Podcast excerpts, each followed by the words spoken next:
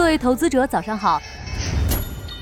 您正在收听的是长乐全球通早间资讯播客节目《长乐早知道》。今天我们来聊聊月底将在港交所上市的极兔速递。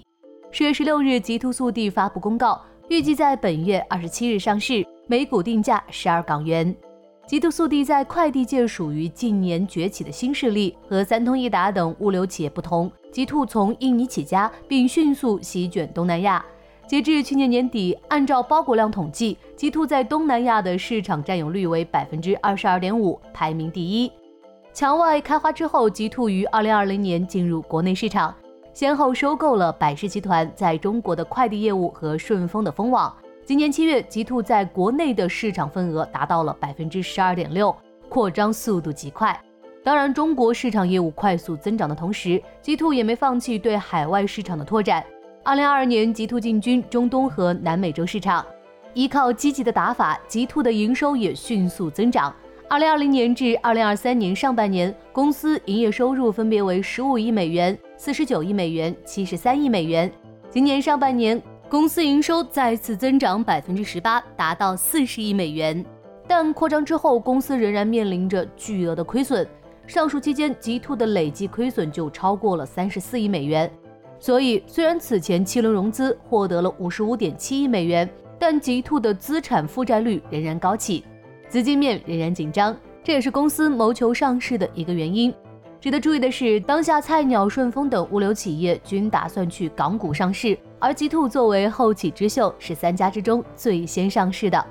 那么极兔上市后的潜力有多大呢？首先看东南亚市场，东南亚市场目前电商渗透率相对较低，成长空间仍然很大。根据相关机构预测，预计到二零二五年，东南亚电商市场规模将从二零二一年的一千二百亿美元增长至两千三百四十亿美元。另外，由于深耕海外市场，跨境电商物流可能是极兔的一个优势。而国内市场，极兔面对的同行竞争则十分激烈。三通一达、顺丰、京东等老牌物流企业各有各的优势。如果不是极兔先和拼多多合作，又踩中了视频电商的风口，极兔是很难在夹缝中成长至今的。物流行业中，先发优势确实比较明显。顺丰、京东等各有自己的园区、仓储、干线和运输车辆，而极兔配备这些重资产，只是补齐短板。算不上建立优势，并需要大量资金。根据极兔速递的招股书上公开的筹资用途，百分之三十左右的资金将用于铺设物流基础设施。极兔的主要业务都在低端市场，在中国的县区地理覆盖率也超过了百分之九十九，但很难插足中高端市场。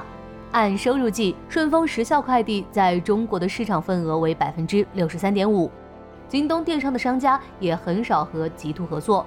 显然，底盘、产品、品牌、份额等综合优势，加厚了中高端物流市场的业务壁垒，而无法进军中高端市场。极兔盈利能力始终偏弱。另外，扩张太快难免带来管理乱、运营差、服务质量下降的负面影响。增长虽然能掩盖这些问题，但解决不了根本，最后有可能连累增长，后继乏力。整体而言，极兔没有老牌快递根基深厚，比不得菜鸟轻资产无负担。